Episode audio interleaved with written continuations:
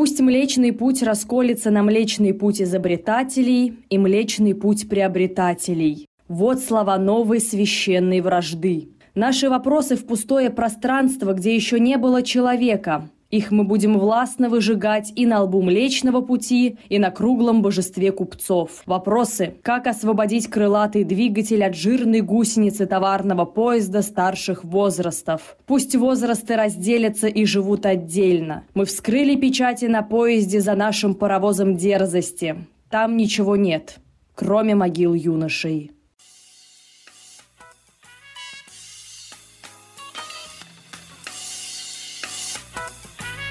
Привет, друзья! На связи Наталья Менкина, и вы слушаете подкаст «Анна Калуф». Здесь я рассказываю маленькие истории, которые стали частью большой литературы. Каждый эпизод – история о людях, эпохе и событиях. Все, что произошло когда-то в жизни писателей, нашло отражение в русской литературе, а мы, читатели, стали большой ее частью.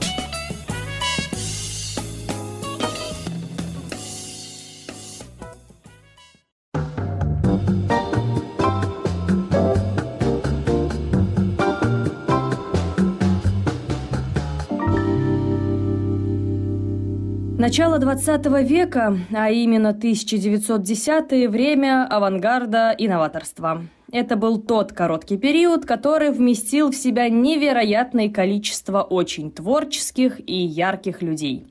Правда, в то время многим они казались выскочками, а их деятельность далеко не для всех казалась искусством и какой-то тяжелой работой.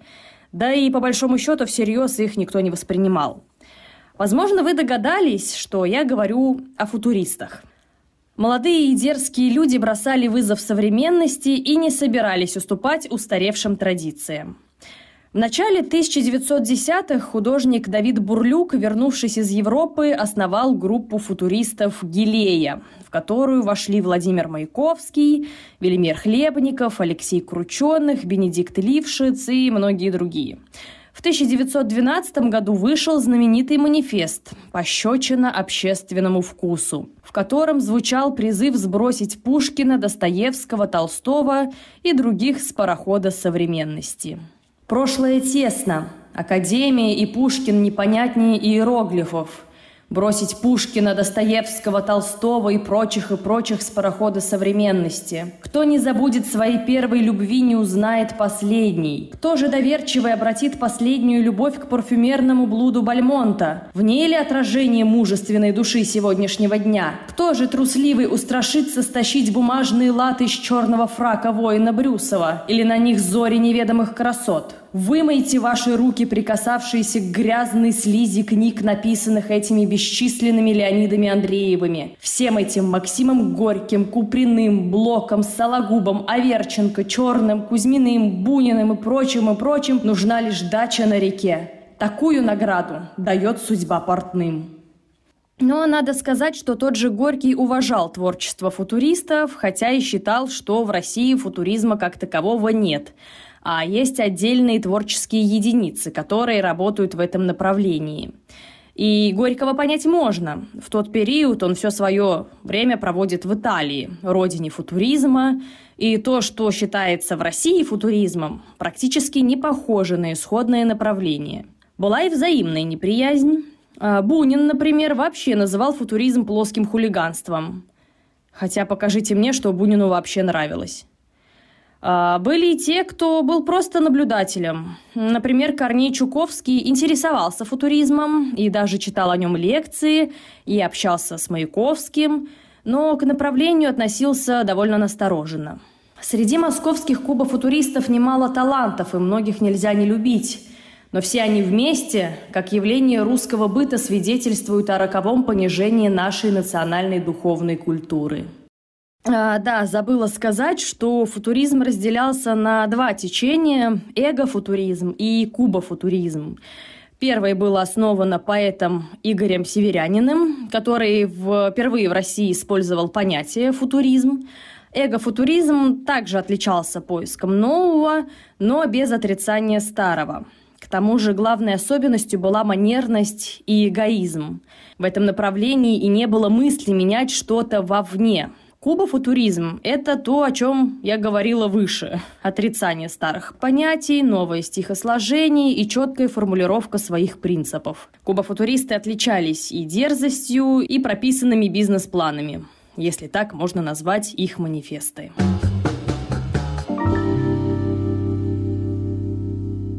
Но в этом выпуске про всех говорить не буду. И даже про Маяковского только пару раз вспомню. Главным героем в этот раз будет Велимир Хлебников, один из ярких представителей футуризма. Если говорить коротко, Виктор Владимирович Хлебников родился в 1885 году в Астраханской губернии. Его отец был орнитологом, а мать историком. Вскоре его семья переехала в Казань, где он поступил в Казанский университет на математическое отделение. Но уже тогда Хлебников увлекся литературой и даже начал писать. А, первые шаги в литературе вышли, скажем так, неудачными. Он послал в издание «Знание» Максиму Горькому пьесу «Елена Гордячкина». Я посылаю вам первое свое литературное детище, дорогое мне, так как оно написано в минуту искреннего и сильного чувства. Я сам не знаю, имеет ли оно некоторые достоинства, или же оно одна сплошная наивность, непростительная для взрослого. Но мне кажется иногда, что здесь затронут, если не совсем новый вопрос, то с несколько новой точки зрения. Горький не оценил творчество, но это не помешало им завязать общение – Писатель впоследствии говорил, что Хлебников творит словесный хаос, а поэт предлагал Горького скинуть вместе с остальными писателями с парохода современности. В 1908 году Хлебников решил перевестись в Петербургский университет на ту же специальность. Но в Питер Хлебников поехал далеко не ради математики. Он понимал, что столица больше подходит для развития, в том числе творческого, и решил переехать. Петербурге он сначала познакомился с поэтом Сергеем Городецким и писателем Алексеем Ремезовым. Какое-то время Хлебников, еще будучи близким к символистам, стал интересоваться мифологией и язычеством. Тогда же молодой человек проявлял интерес к идее панславизма. Это такая идея о необходимости славянского национального политического объединения на основе этнической, культурной и языковой общности – и, собственно, под э, влиянием э, мифологии, язычества и панславизма он решил взять себе южнославянское имя Велимир. В 1909 году он вовсе решил забросить математику и перевелся на историко-филологический факультет славяно-русского отделения все того же Петербургского университета и вскоре познакомился с поэтом Николаем Гумилевым, писателем Алексеем Толстым и литератором Михаилом Кузьминым. Хлебников вступил в литературное сообщество Вячеслава Иванова, общество ревнителей художественного слова, или по-другому Академии стиха, а, в котором в основном тусовались символисты. А помимо них там еще были будущие акмеисты Николай Гумилев и Сергей Городецкий. Их взгляды разнились э, с символистскими, и вскоре они создали собственное направление акмеизм и объединение цех поэтов – Хлебников, как и Гумилев с Городецким, не прижился у символистов, но и к акмеистам не пошел. В начале 1910 года он перестал посещать Академию стиха и познакомился с художником Михаилом Матюшиным, поэтессой Еленой Гуро и братьями Бурлюками Давидом, Николаем и Владимиром. Практически все свободное время Хлебников проводил в компании братьев Бурлюк. Они основали собственную группу «Будет ляне» и стали первым сообществом футуристов. В апреле они выпустили первый сборник стихов «Садок судей», где отказались от буквы «ять», твердого знака, фиты, ижицы и знаков препинания. В сборнике также отсутствовали титулы и оглавления – а, поэтические и прозаические тексты шли единым потоком. Заголовки и фамилии авторов помещались а, в виде ремарок на полях, а названия заменялись порядковыми номерами. Альманах был, мягко говоря, экспериментальный. Валерий Брюсов назвал книгу мальчишеской выходкой дурного вкуса, которая стремится спровоцировать критиков. Ну, что-то в этом действительно было. Сами будет Ляни свой сборник ценили очень высоко, и через три года выпустили «Садок судей 2».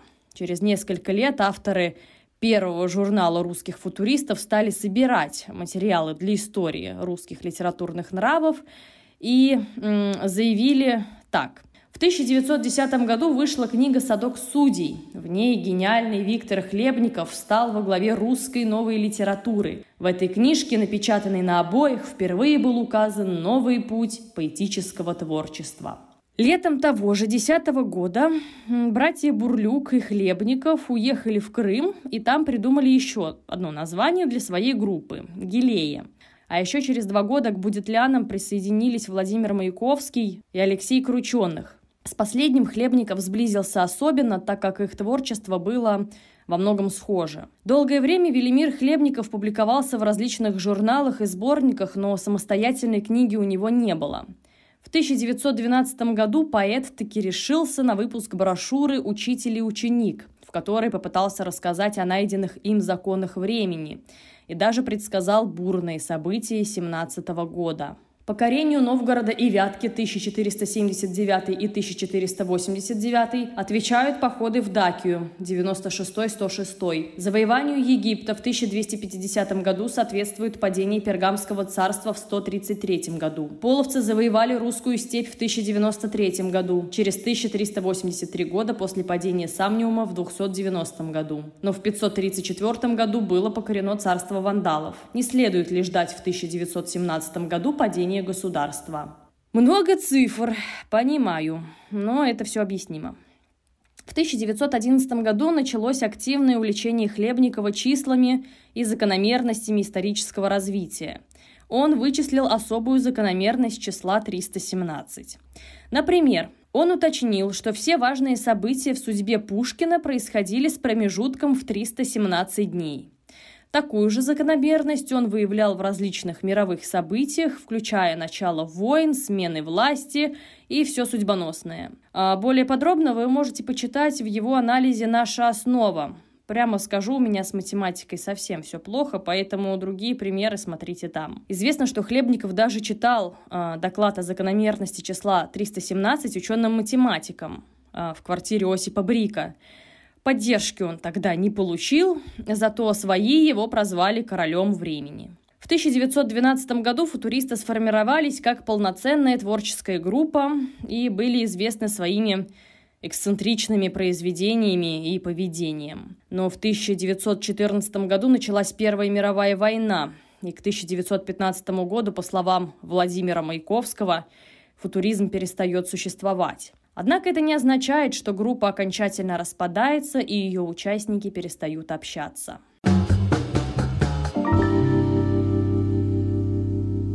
В конце 1915 года Велимиром Хлебниковым создается утопическое общество председателей земного шара или Союз 317.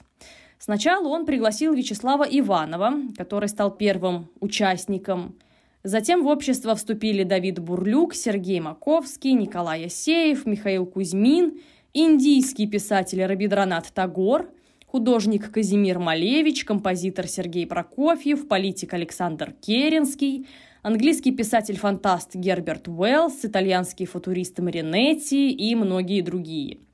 Идею союза Велимир Хлебников обозначил в декларации «Труба марсиан». И вот что написал – Мозг людей и до ныне скачет на трех ногах. Три оси места. Мы приклеиваем, возделывая мозг человечества, как пахари, этому щенку четвертую ногу. Именно ось времени. Хромой щенок, ты больше не будешь истязать слух нам своим скверным лаем. Люди прошлого не умнее себя, полагая, что паруса государства можно строить лишь для осей пространства. Мы, одетые в плащ только побед, приступаем к постройке молодого союза с парусом около оси времени, предупреждая заранее, что наш размер больше Хеопса, а задача храбра, величественна и сурова. Мы, суровые плотники, снова бросаем себя и наши имена в клокочущие котлы прекрасных задач. Мы верим в себя и с негодованием отталкиваем порочный шепот людей прошлого, мечтающих уклюнуть нас в пету. Ведь мы – боги, но мы прекрасны в неуклонной измене своему прошлому, едва только оно вступило в возраст победы и в неуклонном бешенстве заноса очередного молота над земным шаром, уже начинающим дрожать от нашего топота. При этом многие другие, даже те, кто состояли в обществе, не воспринимали всерьез идею Хлебникова. Вполне возможно, только он понимал суть всей идеи, а для других это было чисто развлечение и а, какое-то приближение к большому, а, к большой творческой интеллигенции. Для самого поэта такая организация являлась единственно возможной формой решения судьбы мира. С наивной серьезностью, а, при отсутствии даже элементов критики и не замечая шуток окружающих, Хлебников участвовал в создании утопического общества более чем серьезно. Политическая деятельность общества была и протекала весьма, скажем так, оригинально. Например, кто-нибудь из председателей, АК участников, звонил в Зимний дворец и всячески поносил Керенского. Или туда посылали письма хулиганского содержания. Организация общества председателей была во многом обусловлено верой Хлебникова в свое высшее призвание. И это подтверждает тот факт, что Занимаясь разработкой своих законов времени, он был убежден, что стоит на пороге великого открытия, которое послужит на пользу всему человечеству. В 1916 году председателя земного шара призвали на войну. Сначала Хлебников отправился в Астрахань, затем в Царицын, это сейчас Волгоград. Военная служба была поэту в тягость, и в тот период им было написано большое количество антивоенных стихотворений, которые позже составили поэму «Война в мышеловке». Воевать ему стало совсем невыносимо, и он попросил знакомого военного психиатра помочь ему. Тот сразу выявил у Хлебникова состояние психики, которое никоим образом не признается врачами нормальным.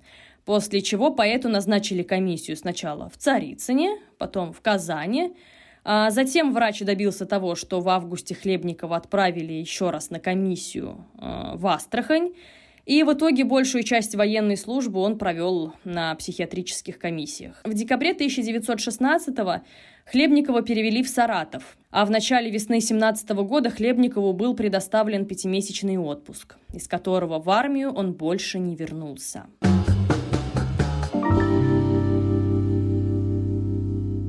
Мае 1917 года состоялось празднование займа свободы, организованного Временным правительством с целью помочь фронту. Как бы революция революции, а война по расписанию. Первая мировая. А в Петрограде его восприняли как День художника, а, вот этот займ свободы. И в самый разгар праздника все группы деятелей искусства соединились вместе и пошли рядом с Мариинским дворцом, где тогда заседало Временное правительство – футуристическом грузовике ехал, конечно, Хлебников. Художница Ольга Лешкова была свидетелем того праздника. Хлебников ехал в огромном грузовике, грязном, черном, украшенном простым черным плакатом с черепом и мертвыми костями и с надписью «317 председателей земного шара». Этот автомобиль представлял собой забавный контраст с одуряющей пестротой процессии и ослепительно ярким солнечным днем а также с настроением толпы. Но уже в октябре 17-го, в день Октябрьской революции, Союз 317 постановил считать Временное правительство несуществующим. Вскоре Хлебников уехал сначала в Москву, потом в Астрахань, а затем и в Харьков. Ездил он без особой цели, ему просто нравилось путешествовать. Так, в Харькове он однажды встретился с поэтами Сергеем Есениным и Анатолием Мариенгофом. По инициативе Есенина 19 апреля 1920 года в городском Харьковском театре была проведена публичная церемония коронования Хлебникова как председателя земного шара. Для Есенина и Марингов это было шутовство, однако Хлебников э, воспринял это совершенно серьезно. Анатолий Марингов так описывает это событие в книге «Роман без вранья».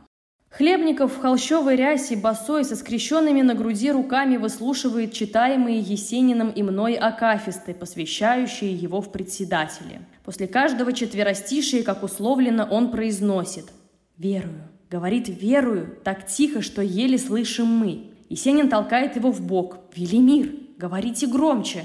Публика ни черта не слышит. Хлебников поднимает на него недоумевающие глаза, как бы спрашивая «Ну при чем здесь публика?» И еще тише, одним движением рта повторяет «Верую». В заключении, как символ земного шара, надеваем ему на палец кольцо, взятое на минуточку у четвертого участника вечера Бориса Глубаковского. Опускается занавес. Глубоковский подходит к Хлебникову. «Велимир, снимай кольцо». Хлебников смотрит на него испуганно и прячет руку за спину. Глубоковский сердится. «Брось дурака ломать! Отдавай кольцо!» Есенин надрывается от смеха. У Хлебникова белеют губы. «Это... это... шар! Символ земного шара! А я... вот... меня, Есенины, Марингов, в председателе...» Глубоковский, теряя терпение, грубо стаскивает кольцо с пальца. Будучи уже официальным председателем земного шара, Хлебников уехал в Баку, затем в Персию. В этот период он создал большой цикл стихотворений, а также начал поэму «Труба Гульмулы», посвященную его впечатлениям от Персии, которая была завершена в конце 21 года. В 1922 году Велимир Хлебников скоропостижно скончался. Сначала у него были приступы лихорадки, вскоре отнялись ноги и развилась гангрена. Но вы не думайте, что общество председателей земного шара перестало существовать. Художница Мария Синякова-Уречина, которая состояла в обществе еще со времен Хлебникова, в 60-е и 80-е годы избрала новых членов общества. Однако, в отличие от Хлебникова, для нового поколения «Союз 317» стал простой игрой и перестал быть великой идеей. Меня зовут Наталья Менкина. Объединяйтесь.